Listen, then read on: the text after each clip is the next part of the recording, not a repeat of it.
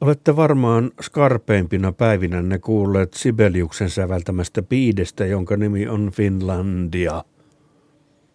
Se on aika pitkä biisi tai moniosainen, mutta ihan hyvä niin vanhaksi kappaleeksi. Rumpuja tosin on vähänlaisesti, eikä yhtään niin hyviä jakoja kuin porilaisten marssin basarilla, taikka isolla rummulla, joka siinä porilaisten marssissa kuvaa kai tykilaukauksia. En nyt kuitenkaan puhu Sibeliuksen Finlandiasta, joten lakatkaa kuuntelemasta Sibeliuksen Finlandiasta ja alkakaa kuunnella erilaisista teemalandioista, elämyspuistoista, sillä puhun niistä nyt. Tai siis tarkkaan ottaen siitä, että minkä oloinen olisi elämyspuisto, jonka teemana olisi Finland, Suomi – AIV-rehun keksiminen, sotakorvausten tai niin sanottujen sotakorvausten maksaminen neukuille pennilleen ja saamelaisten ajaminen pohjoisimpaan Suomeen ja maiden vieminen heiltä valtiolle ovat olleet suomalaisia suurtekoja. Eipä siis ihme, että missä pitäisi mainostaa Suomea, siellä yleensä myydään poronkäristystä ja poron taljoja ja sarvia – ja saamelaisia perinneasuja, samaanirumpuja ja ties mitä saamelais, vaikka mediaani suomalainen ei ole eläessään koskettanut poroa ainakaan matkailuyrityksen ulkopuolella. Siis elävää poroa. Ja pateenakin melkein vain silloin, kun firma tarjosi karpaloiden kera. Mutta tuntuisi jotenkin reilummalta, että elämyspuisto Finlandia – ei ratsastaisi saamelaisilla, anteeksi tämä saamelaisia alentava mielikuva, vaan ratsastaisi omilla ansioillaan se Finlandia, ei saamelaisten. Nyt pankaa hetkeksi silmänne kiinni, sillä varastan kohta ohjaaja Neil Hardwickilta, enkä halua jäädä kiinni. Olimme kerran kollegani kanssa tekemässä muun muassa suomalaisuudesta kertovaa television yhteistuotantoa amerikkalaiselle TV-yhtiölle, ja kun satuin Ylen kahvilassa näkemään Hardwickin, jonka tiesin aina näkevän asioista läpi hyvin tehokkaasti, varsinkin suomalaisista asioista, pyysin häntä sanomaan extempore jonkin supisuomalaisen asian. Siis kertomaan yhdellä tai kahdella sanalla, mikä on tyypillisintä suomalaisuutta.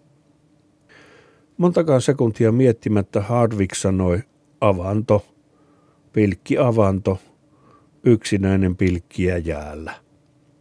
Ja näytti kädellään pilkkivavan lähes olematonta liikettä viisi senttimetriä ylöspäin ja takaisin naama ilmeettömänä kuin 1970-luvun sairausvakuutustoimiston tädillä tai Leningradilaisella matkaoppaalla, joka opastaa huojuvaa verkkokassipäistä suomalaisturistia bussiin. Nyt voitte taas avata silmänne. Pilkkiminen ei ole vain suomalainen juttu. Amerikkalaisetkin pilkkivät, mutta tekevät sen jäälle viedystä kopista. Mutta pilkkiminen on hyvin suomalainen juttu. Niin taitaa myös olla ralliautoilu, esi- ja oheislajeineen verenluovutus, taksi- ja nakkikioskijonossa tappeleminen ja koiran omistus. Kissan myös, mutta koiran omistus useammin kuin muissa maissa taas kissan. Kun ajattelee suomalaista pikkukaupunkia talvisena tiistai-iltana, ymmärtää hyvin, miksi psykiatria on keksitty.